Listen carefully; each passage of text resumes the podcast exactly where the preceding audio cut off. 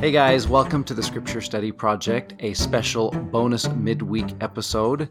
We're here with Ashley Laneri, um, who has been a friend of ours for a long time. She teaches seminary and is just finishing her master's in religious study at BYU. Ashley, welcome to the show. Thank you so much. I'm happy to be here.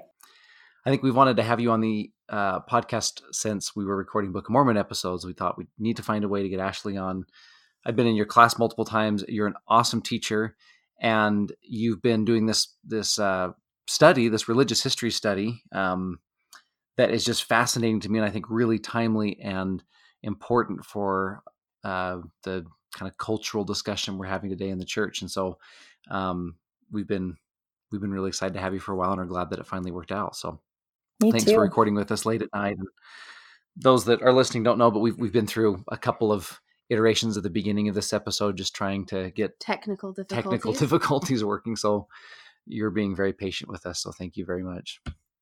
No problem. Um, if we can, Ashley, if you just give us kind of an overview of your um, research background, where you're at, and what you're looking into, and why you're looking into it, what your kind of story is, and then we'll dive more into it as we get into the episode. But tell us kind of kind of your your story and, and your research. Sure. Um, so it kind of started for me about uh, four years ago. I uh, it was kind of in the time of the ordained women movement, um, and I think it was even beyond four years ago. I I was I was um, immersed in social media with the subject of women in the priesthood, and I was seeing all of these posts that people were making, and I just disagreed with what people were saying, but I felt like I didn't have the vocabulary, I didn't have the words to articulate why I felt the way that I felt. So I began one summer to just study as much as I could. And I I immersed myself in the scriptures and general conference talks and I anything I could get my hands on until I felt like I finally could talk about it. I could teach it. I could even write about it.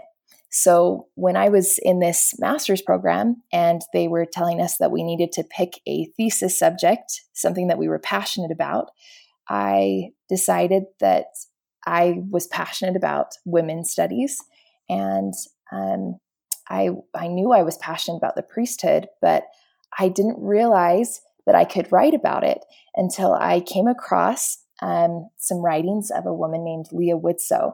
Um, she is she was married to an apostle, um, John A. Widtsoe. She lived and wrote a lot in the early 19, uh, 1900s. Um, and um, Leah Widtsoe, she she is a woman who wrote a lot about women in the priesthood and I started to read some of the things that she wrote in the Relief Society magazine, and I realized she was talking about the same things that we're talking about a hundred years later about women, the priesthood, power, authority, and women's place and role in the church and in the world. So she got me really excited, and and I began to write about her and the things that she she wrote about, and I've just learned a lot about our day from the things that she has said. That's really cool. Um, I, I've been really impressed with the Saints book. One of the things I love most about it is how often the the stories that are told they're telling them from from women's perspectives and i think we're kind of going through an evolution in history generally but but even in mormon history where for a long time the the stories and the perspectives of women weren't told and then they were told but from men from from the men's perspective and now we're getting to this place where with the amount of resources that we have access to that we can finally start uh, telling the story the stories and perspectives of women from their own words and their own perspectives and their own their own writing. So yeah i love that's what you're doing with that. That'll, that's so cool. Well what we want to do is is start in the scriptures if we can in that story of mary and martha and what we learn from them about um, how to love God more or better and, and how to love our neighbor more. Um, we were talking before we started recording, but one of the things that I've become kind of fascinated with in in this story is um, the things that are the, the, traditional view we have for Mary and Martha and how that kind of contrasts with what's actually there. For example, sometimes I think we look we think the Savior is chastising Martha because she was serving and Mary sitting at Jesus' feet, but he doesn't.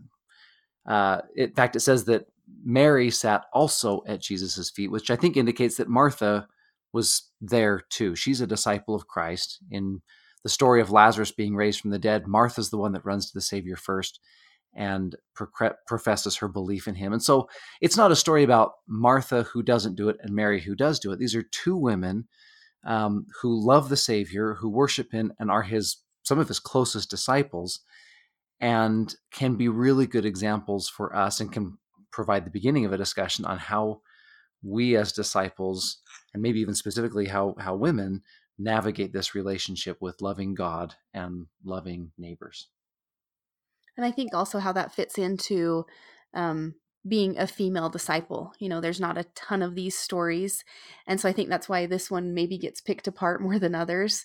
But just that they just kind of like you're you're saying like what you were studying from women and what they felt um, and using mary and martha as as an example of kind of that same struggle that women are feeling today. How do we serve? What kind of disciple do i be? Because the being a woman in this day and age is a little more ambiguous than than maybe what it seems like to be an actual disciple of Jesus Christ while he was there. So maybe they're feeling that same stress that we're feeling and that Leah Widtsoe was feeling like you're saying.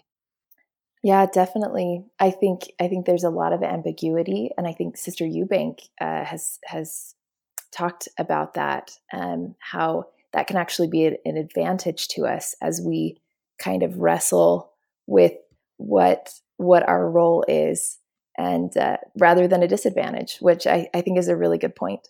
Oh, that's so true. I think you're probably quoting one of my favorite talks. Was that from from her Fair Mormon, one of her Fair Mormon yes. speeches? Mm-hmm. Yep, I love that. I think she's I think she is just the perfect champion and like you're saying telling the woman's side of the story and studying that. So, I guess the question that maybe we start with first for you is um discussing what is a woman's place from your from your studies like you're saying your passions um you know, what is the place of a woman disciple? Well, so the thing I've noticed as I was looking at Mary and Martha, that word cumbered is so interesting to me because it just implies this she's consumed. Martha's consumed with these other priorities. And um, I think that women today, we can be consumed with a lot of really good things. Um, we're consumed with roles as mother, um, roles as minister, in our callings, uh, but we're also consumed with wanting more of we want more equality in the church. We want more women speakers at General Conference. We want more knowledge about our Heavenly Mother. We want um, more definition of um, what woman r- woman's relationship is with priesthood power. Um, and so there are lots of things that we can be concerned about, encumbered about. But I think if we want to find our role, our place, that will look a little different for each circumstance and family, we need to first understand what we have. And if we understand what we have, then we're not going to be as concerned about all the things that we think we may lack. And we we get more focused on the savior, on on what's in front of us. So I think a couple of things that I would start with for things that women have that we need to embrace um, is first motherhood. Motherhood is is universal, and that's something I've learned from Leah Widtsoe. She defined motherhood as something that every woman has, and that's something President Nelson has talked about in recent General Conference. That uh, when he refers to mother, he's talking about all women. Um, I don't have children yet, but I am a mother to my nieces and nephews. I am a mother to the stranger on an airplane. I am I'm a mother to my students and to the primary kids in my ward. Um, but I can also be motherly in my friendships, and it, it's an innate quality that we have as women. And I think maybe we shy away from really embracing that role because we look around us and we think about everything that we lack rather than seeing that God's given us this incredible power as a mother. That's interesting because one of the things that I think uh, happens in this story is um, it doesn't seem, and this could just be my opinion, but it doesn't seem like Martha's getting in trouble as much for the fact that she's serving. Um, I've read Bible commentators, and they say this is probably Martha's house. Maybe she's the oldest sibling. Uh, and as the oldest sibling, she's in charge of hosting and preparing food. If Jesus is coming to visit, he probably has a, a, a group of people, disciples that come with him. So it's a lot of people to feed and to get ready.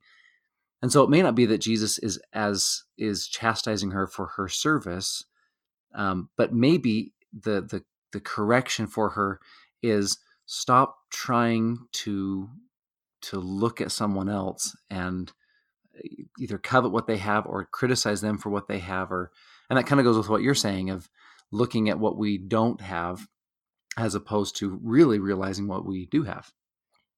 Well i think in motherhood that can be the first thing that you compare as a woman.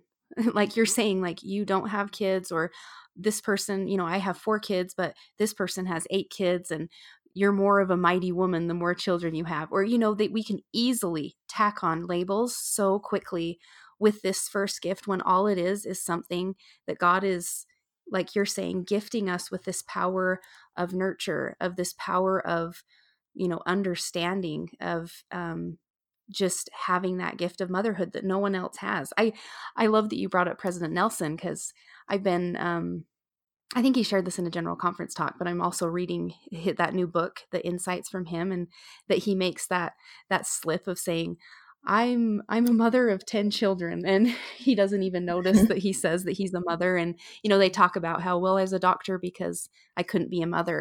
At and which I, every woman in that women's session goes, "Oh," but also I feel like you know, like you're saying, like he understands well obviously he's a prophet. He understands what what that motherhood title really holds.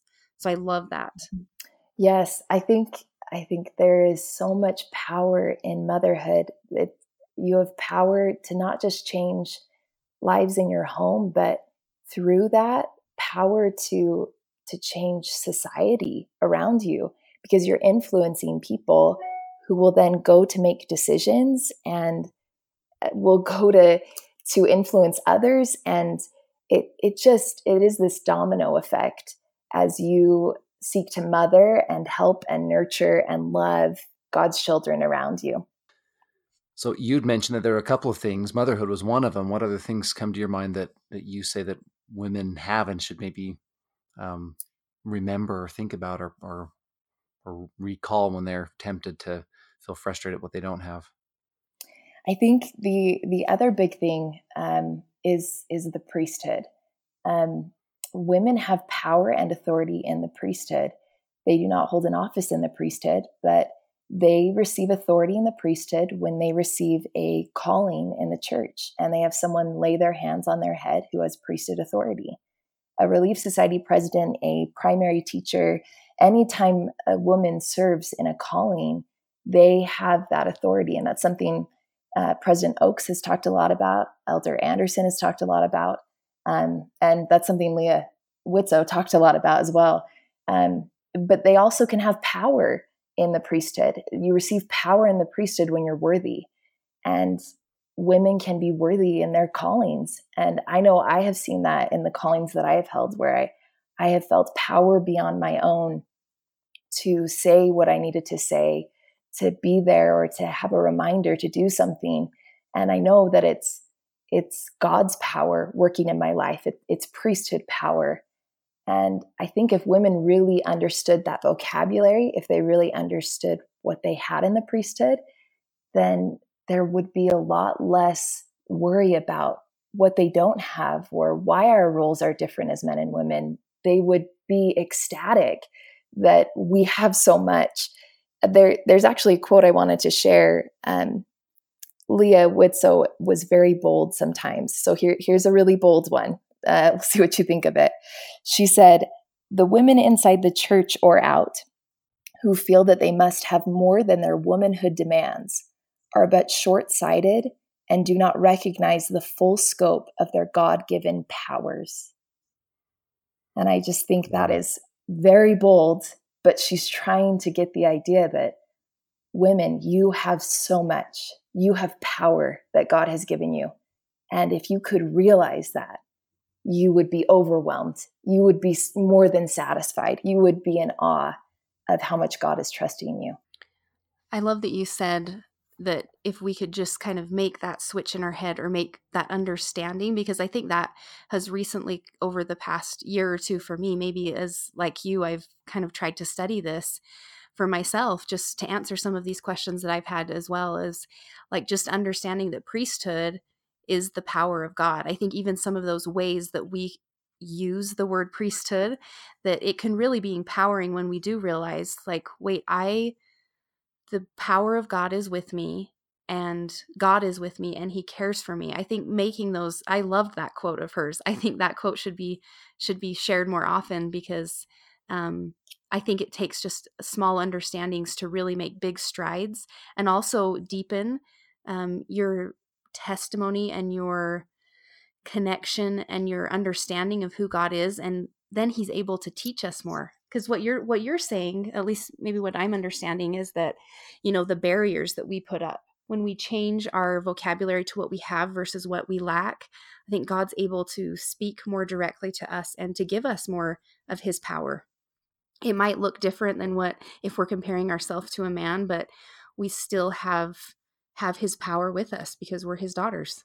Yes exactly and i i have seen that the youth of the church they don't they don't get this yet. And so i think we're trying i mean we've been mm. trying for a hundred years.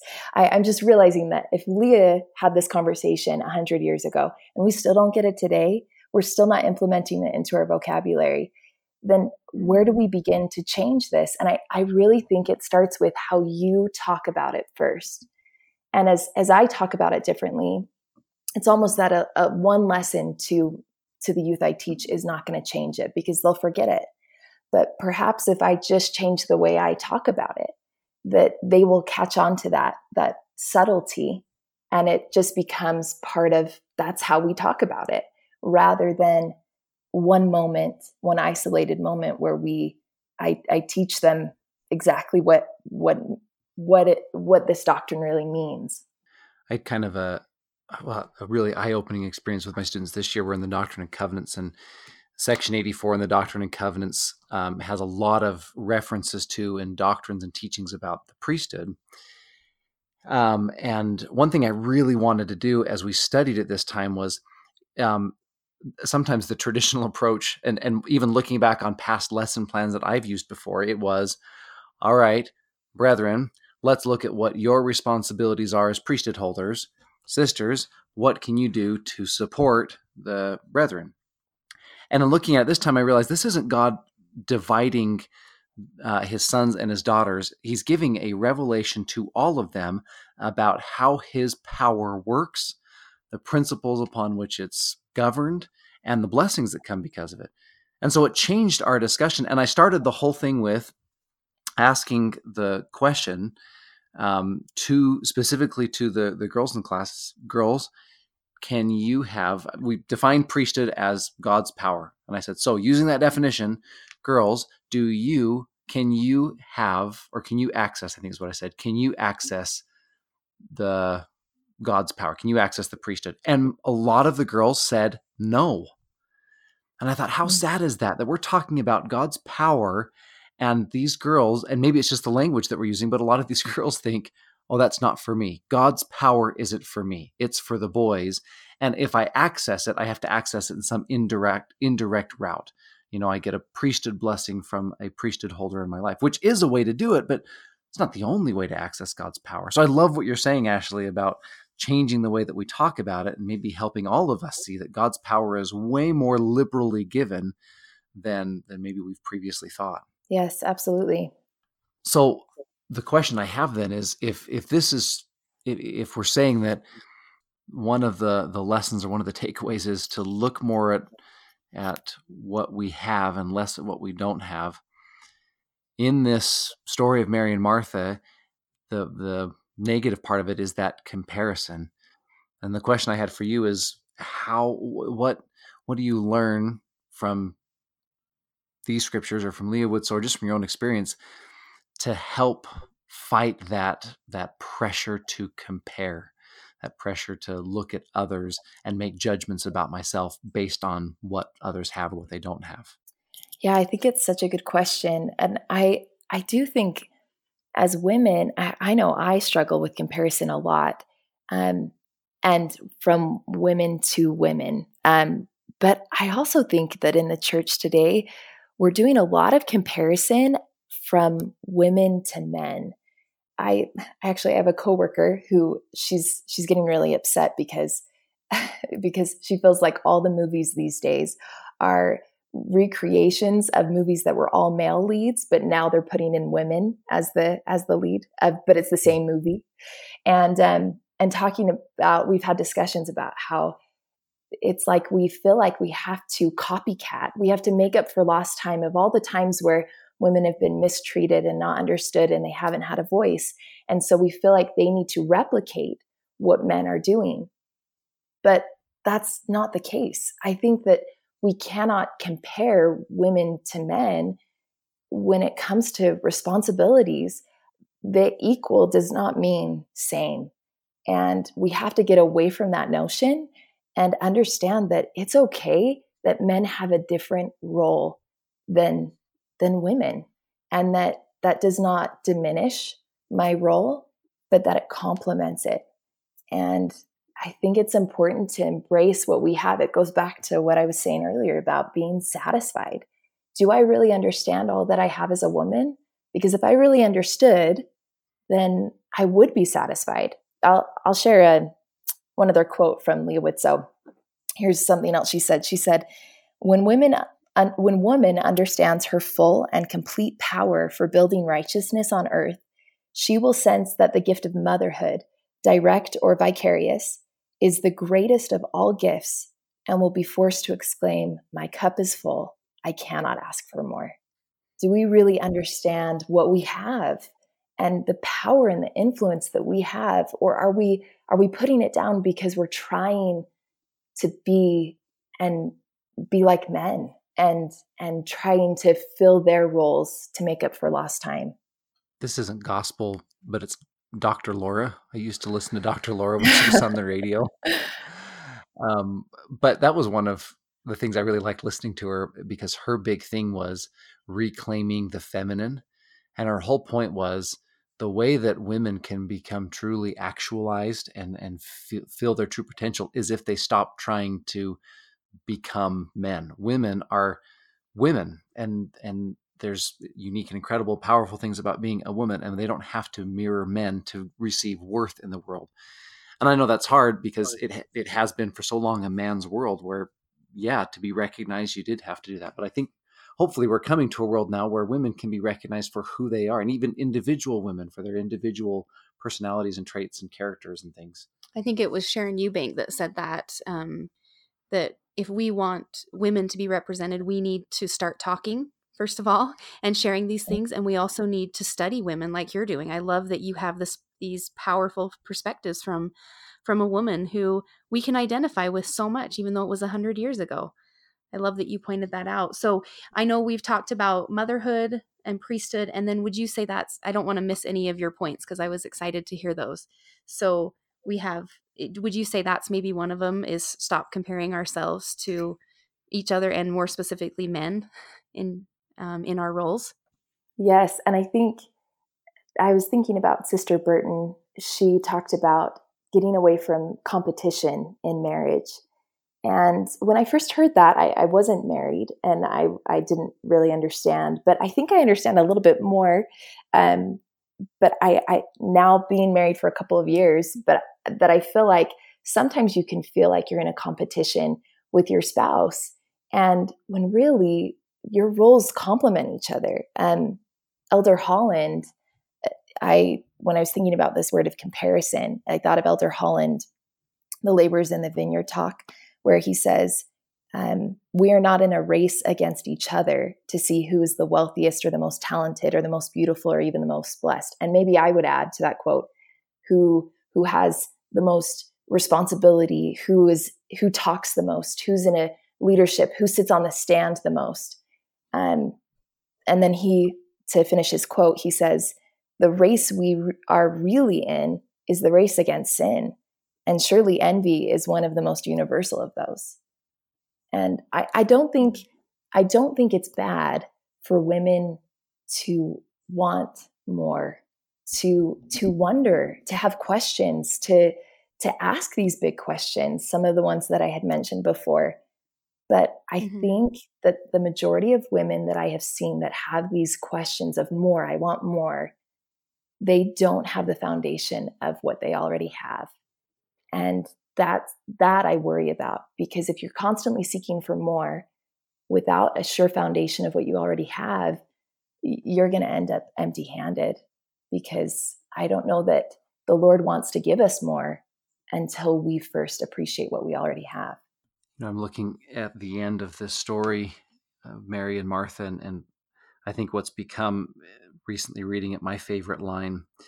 The Savior says to Martha about Mary, verse 42 One thing is needful, and Mary hath chosen that good part. And then the phrase that I love, which shall not be taken away from her this thing at, at her core, her relationship with God, his ability to empower her in her life, and her love and devotion to him, that will never be taken away from her. It's not something that she can forfeit or lose. Um, it's something that's always there.